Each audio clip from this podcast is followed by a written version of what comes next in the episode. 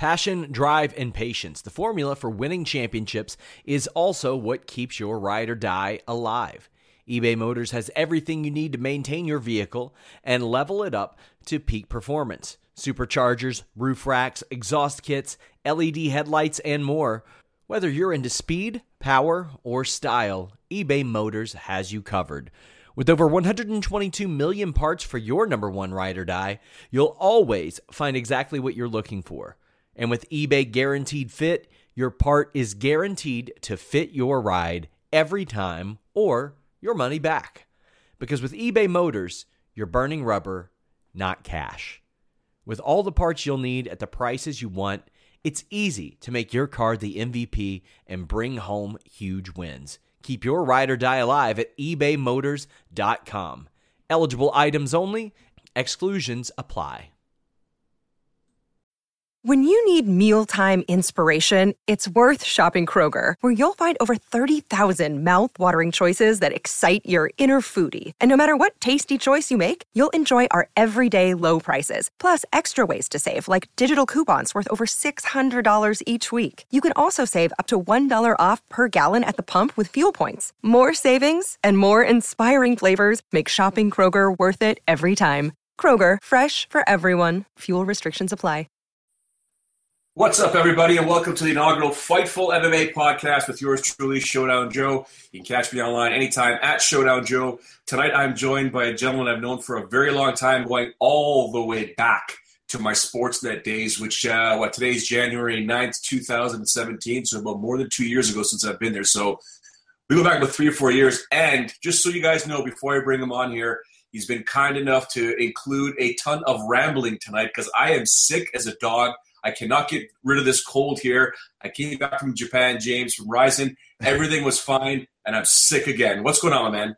Nothing. I'm glad to have you here. Happy New Year, like I was uh, saying off the top. And uh, we, we, can't talk about too much how far we've gone back because then people are going to think we're really old. But I can certainly uh, help you out with the rambling tonight. I can do that for sure. Well, they already know I'm old, so it doesn't make yeah. a difference. I'm no longer in my 20s.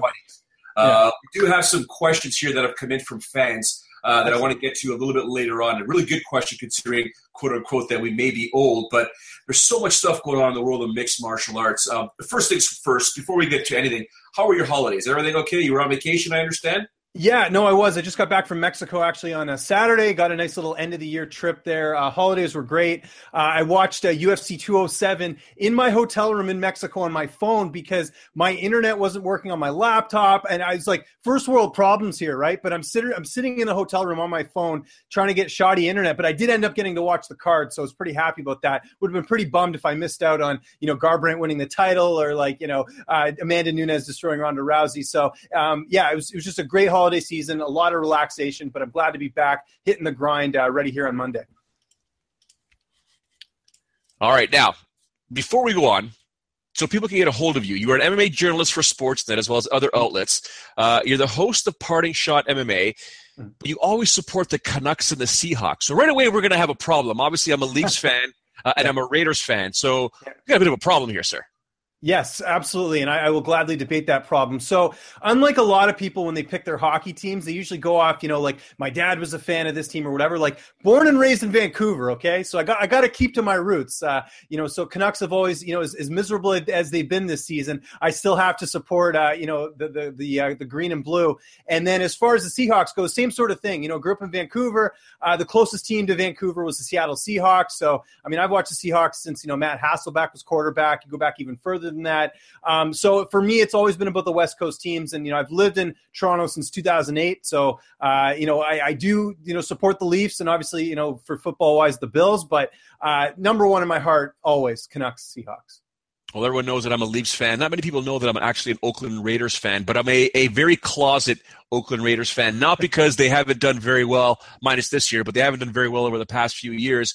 Uh, I was always an Oakland Raiders fan uh, since my teen years, a very, very long time ago. But when I got into this sport here, uh, and this was back in so 1993 was the first UFC, and I got I really got into it from a from a broadcasting media perspective.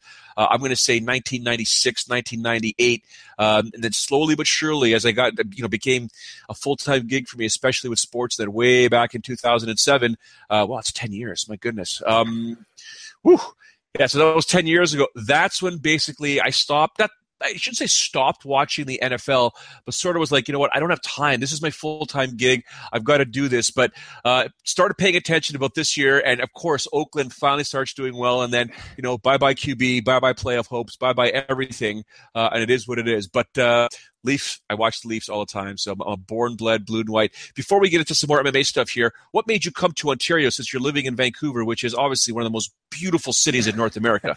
Everyone asks me that all the time. Uh, what it was was university. I actually went to, uh, went to Carleton. Uh, you know, went out there in Ottawa uh, for you know a couple of years, and then went to Algonquin, and then I was going to move back home in 2008, and then I ended up getting an internship with the Score uh, in Toronto, and I've just stayed here ever since. I, I just ended up working in the television industry. Um, so as much as I miss the mountains and everything else, uh, if you want to work in television, Toronto, as you know, Joe, is the is the best place to be. So I've been stuck, and now I'm married, and you know, it's uh, I'm going to be here for for uh, you know quite some time. So I uh, can't, can't complain though, man. It's you know it's a beautiful city. Absolutely, Toronto is one of the most diverse cities, beautiful, lots of architecture. Of course, uh, you know it's it's not Tokyo. I just came back from Tokyo, where no matter what hotel you stay in, James, you look left, right, down the street. It is all concrete. It is all buildings. But uh, if you ever get a chance to get out there, uh, it's fantastic. Did you have a chance to watch that Rizin event? I did not, unfortunately, but I heard the commentary was amazing, and I also heard that you know there's there's a couple upsets there. You know, uh, King Mo uh, losing to Cro Cop. I mean, there was a lot of stuff going on. Uh, Andy Nguyen was on that card, who I interviewed before. Uh, she she went off and fought on that, and uh, just you know, I love those New Year's Eve cards, Joe. You know, both of us being you know fans for a very long time brings me back to the New Year's Eve shows that you know K1 used to put on. Um, it's it, it's awesome. Unfortunately, like I said, I couldn't watch it. The best I could do was uh, you know get the um, the UFC fight on my phone, but to get Rizin, I mean that was that was nearly impossible. And New Year's Eve's my birthday, so um, it, it was tough to you know go to Mexico and try and convince all my friends to sit around and watch Rizin, especially my wife. So, uh, you know, the struggle is real, as they say. Well, not according to Sean Ross Sapp. The commentary was absolutely horrendous because, as you know, I've got a Canadian accent, and, and people like to rip on Canadians when they try and speak into did, microphones. Did people but... say that really? Because I honestly, like, I I know, I guess we do have an accent, but I, to me, it doesn't sound that much different from like you know American. But that's just me. Well, no. So obviously when Sean Ross Sapp and I do the do the podcast, he's always going to throw something at me. But he's I mean he's absolutely he's he's one of the best guys you'll ever ever meet, uh, and he's so smart at what he does. But I was, I think he was more or less referring to what happened to me when I did the last Rizin event in September, where people were wondering who I was. Like even Angela Hill was like, "Who is this guy?" And then she became a huge fan. But there were other people out there, and some of our media peers. Uh, I won't name any names, obviously, but uh, they were taking shots like, "Who is this guy talking on this microphone? What is he saying? Like, it doesn't make. It's a horrible accent." I thought to myself, well, "Wait a second. And I told this to Sean. I said, well, "You're American, okay?" Now, if I go on the East Coast, West Coast, I go. What's the difference if you get number 20 and it's a Canadian accent? I, I couldn't figure out what it was, but I got way more compliments, James, than I did any insults. None of that stuff bothered me, but I, I just found it comical. Well, I don't, I don't get it to be honest, because I don't really see a huge difference. Now, if you go in the states, like you said, you know, you go to different areas, people have different accents, but in Canada, it's pretty consistent, unless you go out to the Maritimes. I don't know if you've been out there before. I was in Newfoundland this summer. Uh, that is a totally different language. I will give you that. But as far as what you know, the, the the city talk as we have in Toronto, I don't think there's much of a difference. So I wouldn't worry about it. No, unless you got unless you talk to Damon Martin and he'll rip me for saying a boot. He's every time you see he doesn't even say hi, Joe. He's like, Hey, how's it going? A boot? A boot? And I'm like, I, I, don't even know that I say that, but anyways, it is what it is. Before we move on to what's happening in the world of mixed martial arts, I do want to get your thoughts overall uh, of 2016 in the world of mixed martial arts from you know UFC, obviously with Rizin, you know coming up, rising, no pun intended, rising up, uh, yeah. but just in general how the game has changed, and it's going to change a lot in 2017, in my opinion. But 2016 saw many, many, many fighters do what they need to do. Many fighters sort of fall off that. Obviously, with Ronda Rousey, Conor McGregor doing what he's doing. A lot of people were having different votes. Different sites were saying, "Hey, who's your fighter of the year for 2016?" And you know, everyone's got varying opinions. And of course, you know, there's always that recency bias. You know, Cody Garbrandt defeating Dominick Cruz, which is absolutely amazing and fantastic. But overall, uh, my pick was actually Conor McGregor, uh, not he was only I think it was two and one in 2016, but the yeah. fact that he made history and he won two titles. In essence, he's sorry, he became the first ever two-time division or one-time divisional champion in two divisions. Like that is yeah. absolutely ridiculous. But who's your guy or girl for 2016? Fighter of the year for me was Stipe Miocic. He didn't get a lot of love this year, but to me, to see the progression of where he got uh, started, I mean, we're talking about a guy who a couple years ago got knocked out by Stefan Struve. Didn't seem like there was a big ceiling on him. Doesn't come from a very flashy gym in Cleveland, Ohio at Strong Style. And what does he do? He comes out here, not only wins the title, wins it in Brazil, and then knocks out Alistair Overeem. That to me was very impressive. And a guy who, like I said, it's been one of those years where we've seen a lot of impressive fighters. It's easy to get overshadowed, but to me, Stipe is the guy because I don't know anyone who's going to beat him at this point. He's looked great. Um, you know, we're hoping they, they, get that rematch with Junior Dos Santos at some point. But Stipe, for me, just what he was able to do, winning the title in enemy territory, getting the finishes he got. I mean, that was impressive. I, I can't go against him, but you know, there's lots of arguments. Garbrandt's another one, Bisping's another one. But uh, for me, it was Stipe just because of the fact that this is a guy that no one thought would be a champion and was a champion. Yeah, Michael Bisping's an interesting scenario because of what he did and how he got that world title and how, you know, that the whole Anderson Silva fight when it happened yeah. and then just how everything went down. But Michael Bisping is something else. But now it's like, okay, Mike, are you going to fight? Like, come on, bro. Yeah. You got to get into that cage. You got to defend that title.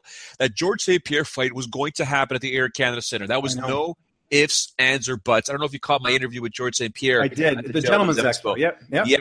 He was, you know, it's what he said on stage was about 95% of what he told me backstage. And there was a lot more that was said backstage. But I mean, when I first saw him, James, I walked over there and we got backstage and everyone's, hey, blah, blah, blah, blah. Hey, George, what's going on? I looked at him. He took his jacket off and I'm like, okay, dude, you're like, you're ripped. Like, what's going on here? You're not fat. He's never fat. Don't get me wrong. But I'm like, no you're in fighting shape. And then he pulled me aside and we had the conversation. And I said, Do you want to bring this up? He's like, I'll bring it up. You don't have to ask me anything. And I was like, Whoa, okay. And he went off and he's, you know, he went off on the, the whole UFC thing. And then the Fighters Association came by shortly thereafter. But Michael Bisping, he's got to step in the cage. I know people are saying about that orbital bone. I think yeah, I, th- I think uh, I think Bisping uh, th- that's one of those guys that you got. I mean, there aren't. I think the only champion that's currently booked right now uh, on the UFC roster is actually Tyron Woodley. They announced it today. He's going to be rematching Stephen Wonderboy Thompson. A little concerning that all the champions right now aren't booked for fights. And Bisping, um, I, I, don't know what he's sort of waiting for. I think the problem, Joe, is that if you look at the top of the middleweight division right now, there's Yoel Romero, but there aren't any sort of big money fights. I think that's what Bisping. I mean, these champs now they've seen what Conor McGregor's done. They're looking for these big money fights, and Yoel Romero just is not one of those big money fights. And I think that that's sort of where the hesitation is. If Weidman had beat uh, Yoel Romero, I think that's the, the money fight that he would have wanted. You know, and Weidman defeated Silva and everything else. Luke Rockhold's on the shelf. So there's lots of, I think the issue is that Romero is a clear contender. But at this point, there he isn't the guy that's going to sell a ton of tickets, and I think that's why Bisping, you know, injured or not, I think he's sort of looking at that up an exceptional point that that Sean Ross Sapp and I have talked about on numerous occasions on the Fightful.com podcast, which is now called Fightful MMA. Ladies and gentlemen, make sure you check out FightfulMMA.com very, very soon. If you do have any questions, make sure you use the hashtag FightfulMMA. Uh, James and I will address any questions as well as I've got a guest but obviously Elias believes he's got the best hair at MMA. Sean Pierson, obviously UFC veteran, uh, actually lives. James, not sure if you know, he lives about Oh my God! Two minutes from my house. We both uh, share the same uh, area in Stouffville, Ontario. We live north of oh, Toronto cool. now. We no longer live in Toronto, but Sean lives about uh, I'll say two, three minutes uh, from my house there. And I've got a surprise guest uh, for you guys, ladies and gentlemen, on Friday. Uh, we're still trying to work the deal out if we can get him. It's not the biggest name. You may not know who he is. Uh, I will say this, though. He's an author, and he's a guy, when he speaks, Vegas listens and lines move, and that's why I want him on my Friday shows. Uh, I will share that share that as soon as I get that information. Uh, and of course, Sean Ross Sapp will be joining me uh, throughout the week, and will likely be my co-host whenever there's a UFC uh, pay per view or a fight night uh, that we can dissect directly afterwards. Uh, James, what you were saying is something very very smooth. and by the way, ladies and gentlemen, if you want to catch James online, it's at Lynch on Sports, L Y N C H on sports. Make sure you check him out. Give him some love, give him some follow, uh, and share the wealth, share the good news when it comes to James. You mentioned money fights, and Tyron Woodley was looking for a money fight uh, with Nick Diaz. Michael Bisping looking for money fights with whomever, with George St. Pierre so I've seen coming for a very long time. And I'm going to say, uh, in and around the end of my sports Sportsnet tenure, which was late 2014, this was something that was going to happen eventually in mixed martial arts. Do you think the UFC under the new regime right now is going to put an end to this, or are they going to continue to do something like this? Because money fights means more money for the UFC, but it does stagnate divisions. Well, it's tough to say. I think that they look at the dollar and census from this past year and seeing how much money they made with the fact that they were able to put together some of these money fights. And I think that unfortunately we will start to see more of these, uh, you know, super fights as opposed to title fights, uh, which is unfortunate because, you know, for a purist like myself, I mean, I do like seeing, uh, you know, the odd, like, you know, kind of super fight here and there, but you have titles, you have champions, you have to defend them. You have to have this as a sport where, you know, deserving contenders deserve their next shot. Um, so I do think just with the fact that um, I think the pay per view model is dying. I think that what we will see is the UFC try and compensate for that by trying to put on fights like this. So unfortunately, I do see them going in that direction of a super fight, just because, um, like I said, the pay per view model is something that people, uh, I think, in this day and age does not work anymore. And I think to compensate for that, they will try and make bigger fights because they've seen the numbers. I mean, Joe, you, you know, you look at the Canadian events when Demetrious Johnson headlined. Nothing against Demetrious, one of the most talented fighters out there, but he's just not a pay per view seller, and they know they can't get away with having champions uh, of, of certain weight classes headline pay per views. They want name value, and that's sort of what I think they're going to be looking at. Now, you talk about the pay per view model potentially dying. Is this a situation where you think it'll eventually fade away, it'll stop, or will the UFC finally be making decisions? Whereas, you know what, we're not going to hold pay per views all the time. We're not going to stick there because that's that's their bread and butter. That's where they make their yeah. most money. But they're not going to sit there and, and do pay per views in terms of every month or at least mm-hmm. 13 a year well they'll be more selective and say you know what? Maybe we'll do six a year maybe we'll do eight a year whenever conor fights uh, if ronda comes back. I know jon jones is a needle mover uh, you know if nick diaz comes back or george st pierre uh, those are all needle movers and until they're able to develop these stars uh, you know conor mcgregor obviously is a massive star he's the biggest draw right now but you think they'll be shortening those amounts or, or lessening the amounts uh, do I think they will? Uh, yes, I think they have to because, like I said, you can't be doing the amount of pay per views they were doing. Uh, Mike Bohn had a good article out, or someone did uh, recently, talking about how much it would have cost if you were an MMA fan, how much it, how much you would have spent over the year, and it was something like close to a thousand dollars. If you add up all the pay per views you would have put together, I mean that's ridiculous. Uh, you know, but I think that um, what I would prefer, I don't mind a pay per view. Do you remember the old days when there was like a good pay per view like once every couple months. That is the model they should go with. Because I think if you ask most fans, if you'll put together a quality card over a quantity card, I think they'll take the quality card. You saw what happened, uh, you know, with UFC 206. I mean, that card did, you know, decent numbers, but it was a card that could have been even better if they would have just combined the Albany card or, or at least taken some of the wealth from 207 and put it on 206. I think you are running into these issues where if they stack a UFC 205, you're going to have weaker cards in between. So um, I think they will see a decrease, but in general, I think they should get rid of the pay per view model only because because Netflix, eh, the, the Netflix model is sort of the future. What's happening with you know subscription, um, you know, based uh, things. I know they have Fight Pass, but why not just put all the events on Fight Pass? That way, you get more bang for your buck. I'd pay a bit more a month to get pay per views on there. I think a lot of people would, and I think that it's better than having to you know find alternative methods or go to a sports bar. Personally. Now, how much of this, though, and I understand exactly what you're saying, and it's it's hard to disagree with your point, but this is something I've spoken about uh, at length. Yeah. The UFC is not just quote unquote the Super Bowl of MMA. They're not just, yeah. you know, for from the actually, you know, the OHL or CHL or whatever. They've they, have they have got levels within the UFC that, in my opinion, not necessarily waters down the product, but they're not the elite of the elite. There was a time when the UFC back in the day was only the best of the best. If you were the best at what you did, you fought in the UFC. Uh, you take a look at some of these fight cards right now, and, and I think three of the last four, four of the last five. I think you could name, you know, th- there were fighters on there that even I was like, oh my God, who? Where? Well, like I've got to look up this guy or girl and try and find out who they fought and look at their fights. And it's like this. This is not how the UFC is. This is like the UFC is basically, in my opinion, taken out. A, they've taken out a layer of grassroots MMA that should be dedicated to grassroots MMA and take nothing away from from these the, the organizations that are feeding the UFC or organizations where the fighters get cut and come down to these organizations. I think there's a level there that there should be something a little bit higher. I think the UFC just simply has too many fighters on their roster, and I understand it's the Fox deal and they've got to put uh, so many events on, including their pay per views. But do you think the UFC simply has too many fighters? They've got to cut out some of that quote unquote fat uh, and just keep the elite of the elite.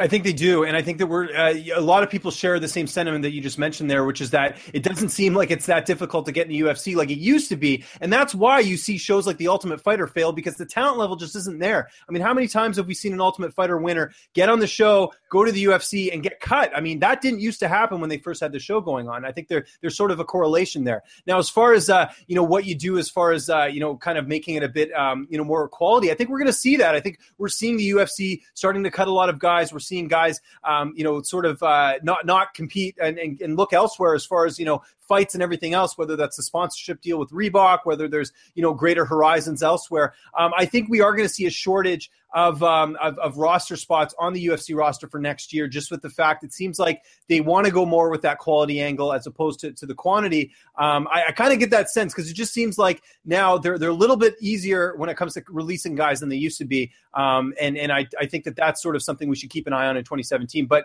to get back to your first point, um, yeah, I think they're with with the fact that streaming deals across the, the nation now. You can watch fights. I mean, you, you go back to the old regional days, you'd have to go to the event to watch it. Now with you know streaming and everything else, um, I, I, think there's lots more options for fighters as far as the regional scene goes, and, and hopefully that's uh, something that's still viable for a lot of fighters in the come up. Absolutely. Now, speaking of 2017, there are going to be some changes to the rules, unified rules of mixed martial arts. John McCarthy put out a fantastic video explaining everything. Uh, there's going to be some changes now. Obviously, a downed fighter, uh, and, you know, he, he, was speaking not just to, to the industry, to the to MMA fans, but more or less to referees and mm-hmm. judges. And when he's speaking to the referees, he was talking about a down fighter and how the definition of a down fighter is now changing. Gone is that loophole where if you're caught in a precarious position, you can put your hand on the mat and now yeah. you can't get kneed or stomped or kicked in the face. Guess what? Too late, too bad. It's going to happen now. Uh, agree or disagree with this uh, this change? Mm-hmm. I, I, agree with it. I think that um, as the sport grows, I think you have to evolve with how we're sort of viewing the sport. I think this is one of those rules where, again, um, just because a fighter puts their hand down, that shouldn't be a way for them to get out. If they're in a bad position, they should figure out a way to get out of that position instead of putting their hand down. So I'm in favor of it. In terms of uh, fighters extending their hand with their fingers out, that yeah. is going to change. Uh, the guys are going to get warned. Girls are going to get warned if they do that. Um, I kind of like that rule, although I do understand why a lot of fighters do that because they do use it for range. They do it yeah. for range. So it's, it's, it's, you know, he says you can't put it towards the face or the eyes, but then again, you can't put it below the chin because now you expose your chin and you can't put it high because it, it takes, you know, it messes up your balance. Um, is this the answer that we were looking for for this type of situation? It's a step in the right direction. Uh, it's not good for you know Jon Jones or for Travis Browne or guys like that who've you know been known to do that in fights uh, before with the, the, poking of the eyes, intentional or non-intentional, whatever you want to call it. Um, but I think it is a step in the right direction because eye pokes really are such uh, still a really bad thing in the sport. It doesn't happen all the time, but when it does, it certainly ruins a fight. And I think it's something if they can figure out a way to, to eliminate that, I think this is sort of a step in the right direction. It's not the solution, but it is a step in the right direction. Um, the way they are going to be judging fights finally. Okay, and yes, before we get to yes. judging fights, um, I'm surprised. Well, John couldn't say it in the video that I know for a fact, but uh, that 12 to six elbow is probably going to be next. That is the most ridiculous thing I've ever seen. I don't know if you know the whole story regarding that, but when they created that rule the day before they were putting together, I don't know if it was the actual first unified rules of MMA or or when they when they made some change. I'm not sure what date it was, but one of the inspectors or one of saw uh, one of those karate demonstrations where a guy uh, was sitting there going one, two, and then wham, he breaks like 12 blocks of ice and went to the meeting the next day with the ABC and says, We are banning these elbows. They can crush a skull. And people were like, Are you kidding me? Don't, no, no, no, no. And it's a rule that's stuck ever since then. So I'm not sure if you knew that story, but that is one rule that has to go, James. I didn't know that story. Thank you for telling that, and uh, I completely agree. This is one of those rules that, again, um, you know, I, I, don't know why this stuff hasn't been sort of uh, changed earlier. I, we, have been in the sport for a while now. I'm glad they are finally implementing it, but uh, these are just little things that could just make the sport that much better, and not have these, you know, kind of uh, these sort of question marks at the end of a fight if something like that does happen. Um, you know, wh- like in that case with the elbows, it's silly, and, and I'm glad they're you know going to be fixing that. And I just thought of something. I'm probably going to tell Big John as soon as we're done this. I'm sure John's not watching this right now. He's not being nice to me. No, I'm kidding.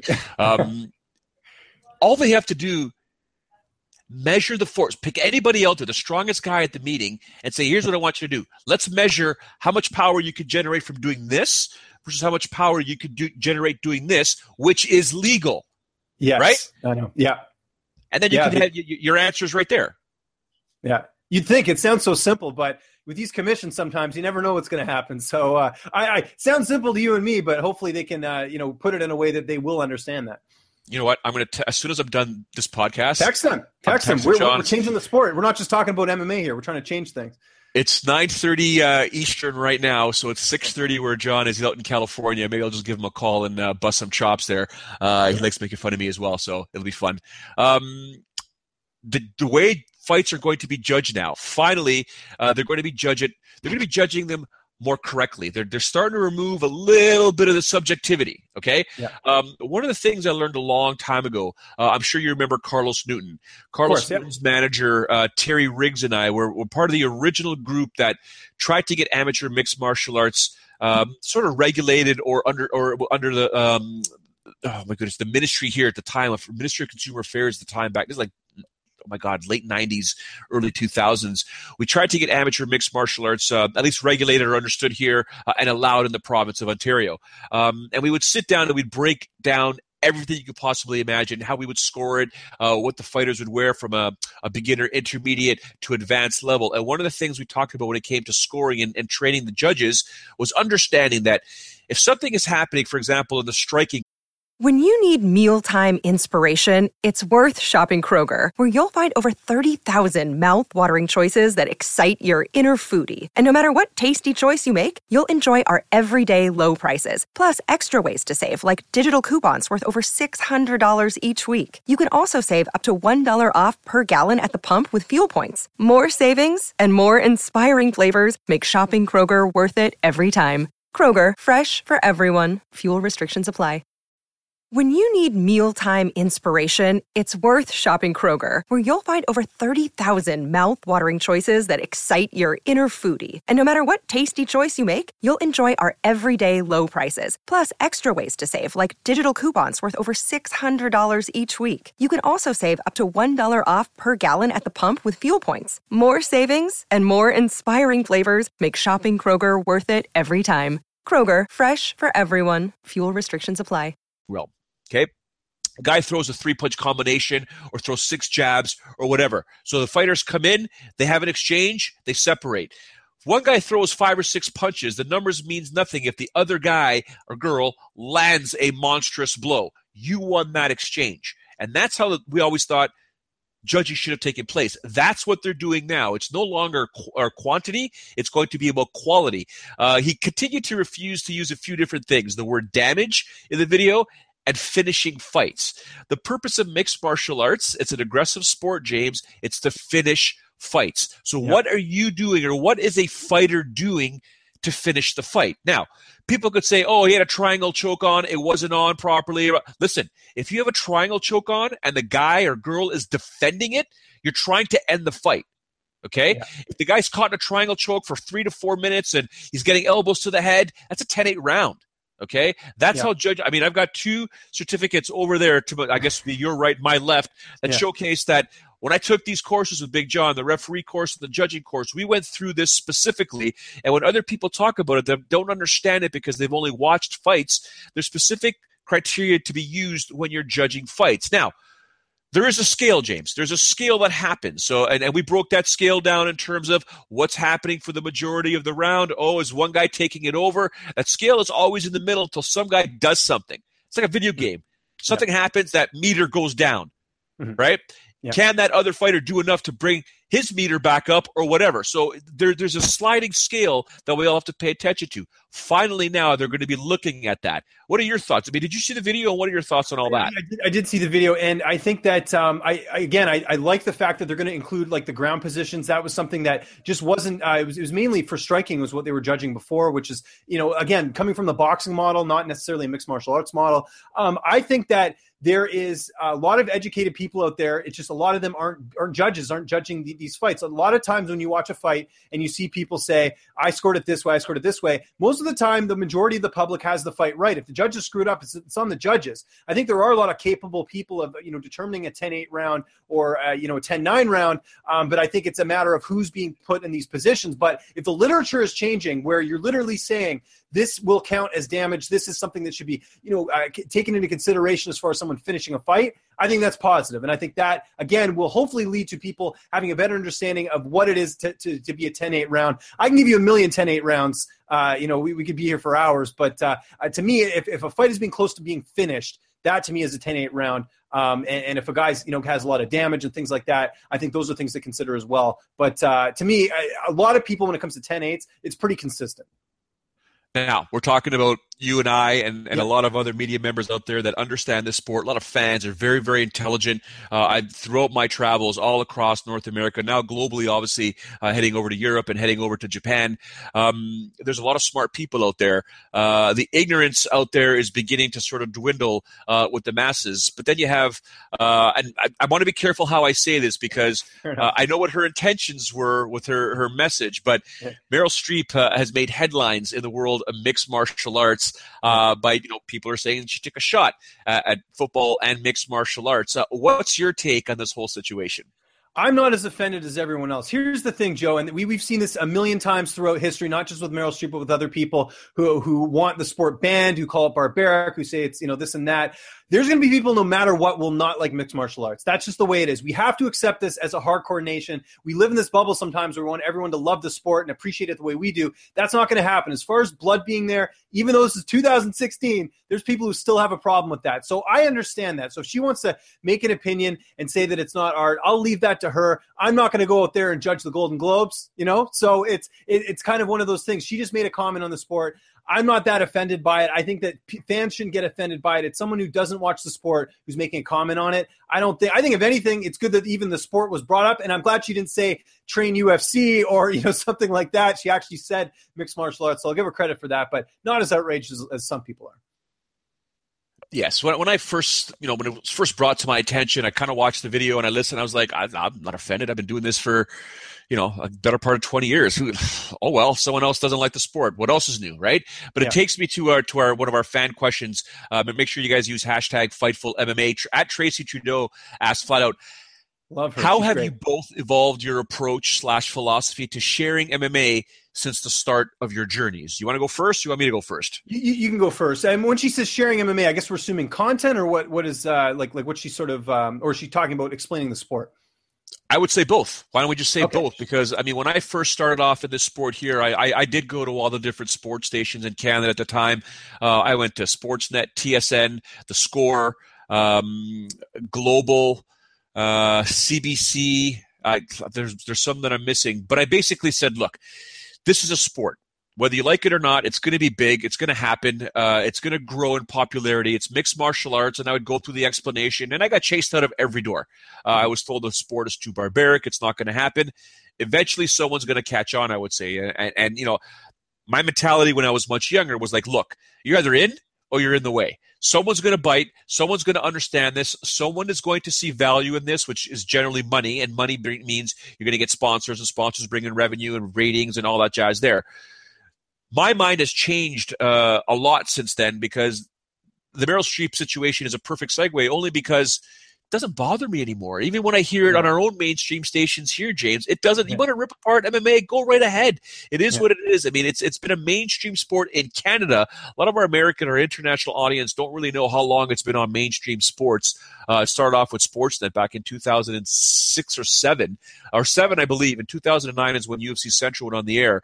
Uh, so it's been on here for about 10 years. It's just basically now scratching the surface on a lot of different stations uh, globally in various countries. So it's something that you and I have been used to for a very long time. In terms of my approach, I'm the same. If I, I, I to this day, I still meet people uh, that are traditional martial artists that think the UFC is either barbaric, it's fixed, it's not real, uh, it's crazy. They're a bunch of guys stepping up. It's it's the same arguments I've been hearing for years, and I Yeah. sit them down, and now I'm much quicker to basically make a determination. Um, I'm not I've never been, you know me well enough. I'm, I've never been Yeah. one to judge, but very quickly I will understand who I'm speaking to, and I'll know right away to make a determination and say, I- I'm not going to get into your head. You're not. You're just. You're you're closed minded. You're not listening to what I'm saying. So I'll give my explanation. I'll say why it's a fantastic sport, why it is an art, why it's the the the. the but Uh, my thoughts are basically the same sort of thing. You know, when it comes to the sport, you, you kind of have to know who you're talking to. You're not going to convince everyone to like it. And to be honest, Joe, I kind of miss the old days of where MMA was sort of this cool secret that you had among your friends, and you got to, you know, uh, find different ways of trying to, you know, stay up late and watch Pride and things like that. I mean, that was really fun. And now you get the casual fans, which are needed. I mean, the sport is better now uh, as far as you know some of the, the fighters we're seeing and the evolution of the sport. Um, but you do get these casual fans. I see it all the time. I, I you know I do interviews. I get the YouTube comments all the time when it comes to people arguing about uh, you know certain points of mixed martial arts. So you're going to get the casual fans in there. I, I I did this video where I asked a bunch of fighters who they thought was going to win between Amanda Nunes and Rousey, and you should see the back and forth. And a lot of people are ignorant. They don't look at certain factors uh, of the sport. And I think that that's something we have to be used to. There are going to be people who are the casual fans who, unless it's Ronda Rousey, Conor McGregor, uh, people like that, they're not going to care about anything else. They're not going to know anyone else in the UFC. And then there's the people who are hardcores like ourselves who, you know, know, uh, you know, the undercard fighters and, and people who are worth, uh, you know, investing time in, in watching and everything else. So my approach is sort of, as far as it evolving, I think initially I wanted it to be mainstream, but now it's like, I like this group of people that are into it. I don't need approval from Meryl Streep or from anyone else. I remember UFC 174. We were both there in uh, Vancouver. That was uh, Demetrious Johnson and Bagautinov. And there was a journalist uh, from Vancouver, I believe it was for the Vancouver Sun, who said this sport should not be allowed here and everything like that. And I remember at the time when that happened, uh, so, you know, there's a lot of outrage on social media and people, you know, going after this person on Twitter. And I'm just like, they're just not educated they have their opinion. It's not going to hold weight. I mean, they're not going to stop banning the MMA in certain places because of one journalist what they wrote. You just have to let those people be how they are. And as far as uh, you know, my approach to it, I just I ignore all that. And uh, you know, I, I love the sport. I, I promote it. I don't. You're never going to see me, you know, bash things about the sport. I love it. I, I, I admire what the fighters do, and that's why I'm covering it there are a lot of people that liked the sport and that got used to that when they first came into the sport. I would say the vast majority of people that have come into the sport uh, heard the voice of Mike Goldberg calling yeah. uh, an upteen amount of fights, events, um, and all that jazz. Mike Goldberg is no more with the UFC. UFC 207 was his final show. Not much has been really released as to why he was let go. Everyone has their opinions in terms of um, he wasn't good enough anymore. Um, it was robotic. Um, maybe he decided to leave. I don't think that was the case. I think they just the new ownership said, okay, we're, we're moving on. I think we're going to bump up Jon Anik. Um, what's your take on the situation? Um, yeah, yeah. UFC. Yeah, yeah. My sort of take on the whole thing is just that uh, I, I, don't see it as, as a big of a deal. I wish the UFC would have given him a proper send off, though. I mean, you put that much time into a company like that, it would have been nice to see sort of a video tribute or something along those lines to sort of commemorate the work that Goldberg had done because he's been there for so long. Uh, he deserved it. So that, that's sort of my first point. Second point, as far as him being replaced, I, I think as the sport grows, as the sport, you know, the fighters and, and everything else grow, um, you know, with the new ownership, I don't think change is necessarily a bad thing. I, would be curious to see uh, what a different voice would be like in the booth. Uh, you know, if Anik gets promoted, they bring someone else in. Um, I don't mind that. I, am open to change at this point. I have no doubt Goldberg's going to land on his feet. Uh, you know, with another organization because he is extremely talented. Uh, fans were getting tired, but I think fans will miss Goldberg. I, I you know, people now it's so quick to say, "Oh, he, this guy sucks," because again, a fickle bunch in the MMA community. Everyone thinks they can do a better job than the people uh, you know they're actually covering it. So that's something I've come to learn. But you got to just sort of accept that. Uh, but but as far as Goldberg goes, um, you know, I, I, think he'll be fine as far as uh, what's next for him. Uh, but he did a great job. I think that the chemistry between him, between him and Rogan will be tough to replicate, uh, no matter who comes into place. So um, I'm curious to see uh, what's going to happen as far as the replacement goes. And before the uh, all my Twitter followers start hammering me again. Uh, no, the UFC has not called me. No, I'm not on their radar. And remember, I'm I might be doing stuff with Titan FC on UFC Fight Pass, which kind of gets people thinking, hey, you know what? You should move up and do the UFC. I'm also doing things for Rizin.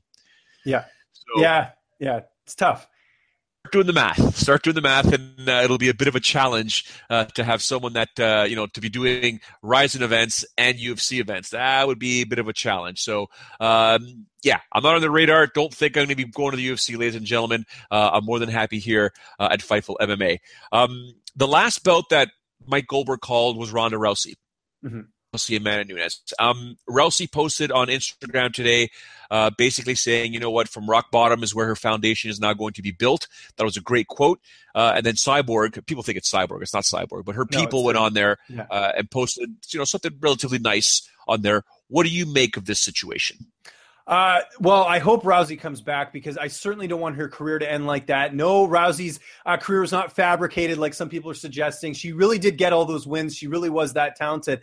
Um, I, I, think for her, she's in kind of a tough spot because you can tell she's a very loyal person as far as the, the, people that surround her. And I think the, the thing that was very evident in that fight with Amanda Nunes is she needs a coaching change. There's nothing wrong with that. There's been plenty of fighters who have moved on to other camps. And I think that in, in other fighters' cases, being too loyal can sometimes kill your career. I think in Rousey's case, if she can get with a different camp, we can see the comeback here because let's be honest here, she's lost to two of the best fighters in that division in Holly Holm and to Amanda Nunes. I mean, Amanda Nunes is scary now. I, I don't know who's going to beat her at this point. Uh, so no shame in losing to her, even the way she did. Uh, you're not going to outstrike Amanda Nunes. It's just not going to happen. Um, I yeah, to me, what it said was you know she's maybe being hopefully she's kind of turned a new leaf and maybe start to you know do more of these interviews be more personable because i think that was part of it too. There was so much pressure on her heading into this fight. She ignored all the media. She did all this other stuff. It looked to me like she wasn't stable going into this fight. I just as far as you know not not accepting the loss like like say a conor mcgregor did when he lost to nate diaz. You know mcgregor eh, you know acknowledged the loss. He says he's going to get better. He's going to get right back in there and come back. With rousey it didn't sort of go that way and i think a lot of people would have wanted her to have this great comeback story and it hasn't happened yet. So the fact that she's on there posting and saying, you know, she's at rock bottom, hopefully, usually when you're at rock bottom, you make some changes. I hope that will happen with Rousey. I think if she stays with Edmond Tarverdyan, it's not going to end well. I just I don't see it. Uh, you know, her getting any better um, unless she's facing someone that just does not have great striking. I think if she can get most women on in that division on the ground, it's game over. Uh, but if you're facing someone with good striking, uh, you're out of luck. So that, that's my thoughts on Rousey. Now, her, her options aren't exactly limited, but she's got to be mm-hmm. careful where she goes. She can't go to American Top Team. Uh, she no. can't go to Jackson Winkeljohn because Holly Holm is there. Um, good point. Team Alpha Male. I know she's got really good friendship with Urijah Faber and the team over there. You think that's an option for, or perhaps Duane Bang Ludwig's camp? Uh, well, isn't she? Uh, I'm not trying to start like a gossip thing here, but isn't her and Paige VanZant aren't they like not getting along or something? There was that whole story, so I don't know if that would play a factor on that. Her going to Alpha Male. Um, if she's listen, if, what happened to Rocky when he lost? You know, he went in the cold and you know made his big comeback. Uh, you mentioned Duane Ludwig. Colorado would be a good spot there for her to go and train with Duane. Come up to Montreal and Canada, train with Firas. I mean, she just needs a cerebral coach, someone who will utilize her talents. I mean, the, the Ronda Rousey that's fallen in love with her boxing uh, has been the, the worst thing for Ronda Rousey. I mean, her knocking out Bethe Correia was probably one of the worst things that happened to her because she got away from what she was good at. Um, you know, I, I, think if she if she goes back to her judo, goes back to her ground game, I think she can find success, and I think a good coach will do that. So I think there are some options. Um, like I said, I think TriStar. Um, you could go, uh, you know, Colorado with Duane Ludwig. Even someone like Matt Hume, uh, who trains Demetrious Johnson in Seattle, uh, he's uh, kind of been an underrated coach, and I think what he's been able to do with Demetrious Johnson could pay dividends for someone like Ronda Rousey. The question is, is she going to break that loyalty thing? I think she's got to. She's got to get rid of the people around her, and, and that includes all these yes people who think that Tarverdyan, Edmond Tarverdyan's this you know great coach because he's not. I mean, the stats they speak for themselves. The fighters who have trained with him just have not panned out well. So that that's all I got to say. Well, I'll give you problem number one and solution number two. Problem number one is um, I don't think Ronda's going to be leaving California anytime soon, so she's got to look at somewhere there, and that's why the Team Alpha Male thing came up. The Paige VanZant situation, um, I'm sure that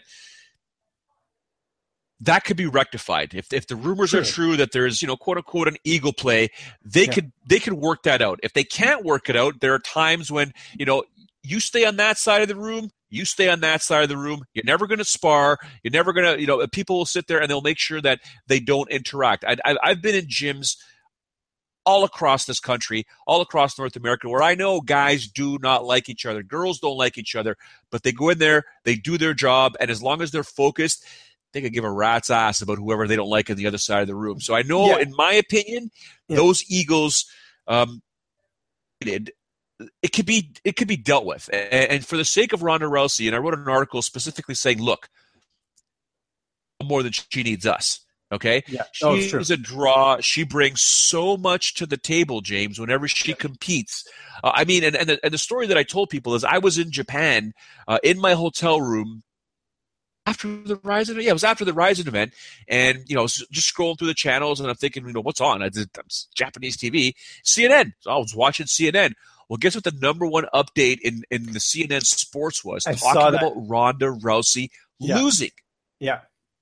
Yeah, it's it's it's it's it's a huge deal, and uh, even when I was in Mexico, even on Spanish television, that was also the number one uh, story there as well. So she does sort of transcend the sport. Uh, you did mention California. There are two other options I didn't even think of that sort of just popped in my head. American Kickboxing Academy. I know there's a lot of talk about them, you know, uh, having their fighters get injured before fights, but Javier Mendez, a great coach. Uh, look at what he's done with Cormier and, and, and Cain Velasquez. That could be an option. Not not any female fighters there, but you know she could train with a lot of really good male fighters. And the other option, Alliance MMA. Uh, Eric Del Fierro, uh, the work he's done with Dominick Cruz, and there's also some female fighters there as well, training there. Jessica Penne. Um, you know, there there is some uh, some options there as far as uh, California goes. Those are two other camps where they do have two good coaches that I think could do wonders compared to Edmond Tarverdyan. And I hate to pile on the guy, but I just I, I see.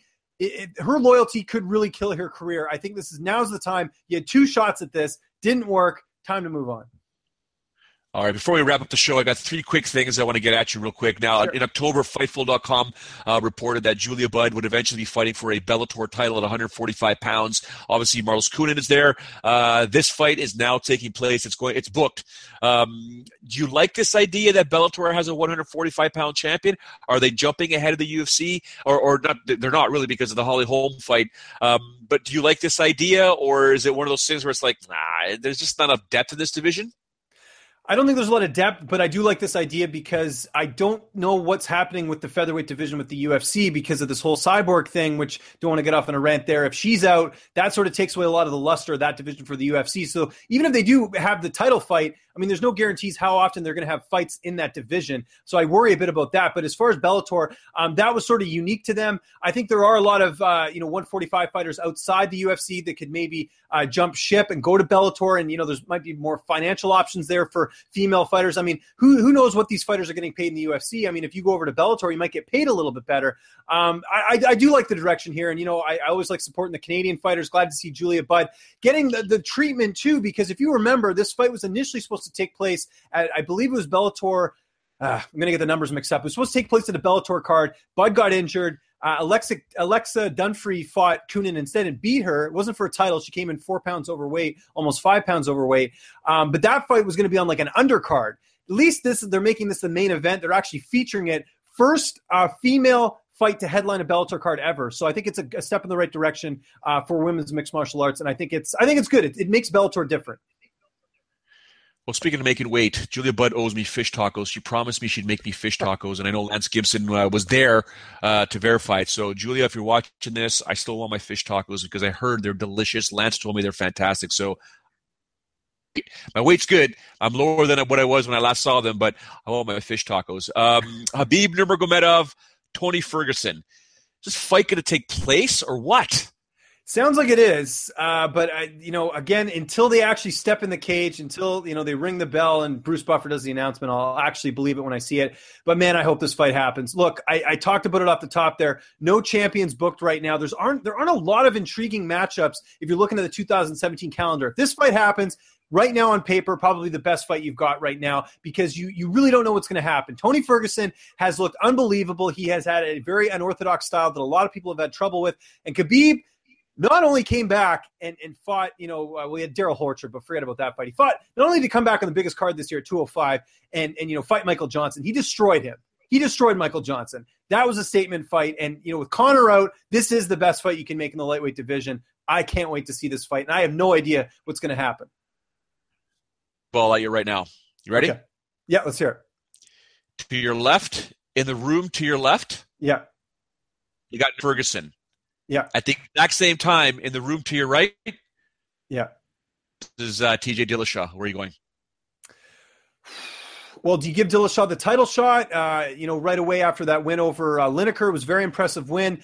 I think the thing with Garbrandt is I wonder if you save him and Stipe for a Cleveland card because they're both from Ohio. I wonder if they sort of look at that strategy because I believe the Nurmagomedov Ferguson fight would be in Vegas. I think it was it 209 was that card. I was it's tough. To, I got to look at the calendar there, but uh, but no, if, if I'm if I'm the UFC, I think Dillashaw is is the next rightful person as opposed to a Cruz rematch, um, just because I mean, Cody won decisively, whereas Dillashaw, I mean, he he destroyed Assunção and he destroyed Lineker. I think he's the next guy in line for a title shot.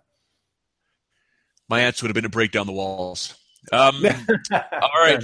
Before I let you go, uh, there's a card on Sunday. UFC Fight Night 103. Yair Rodriguez taking on BJ Penn. Obviously, uh, I've been a proponent of someone that does not want to see BJ Penn come back. Me too.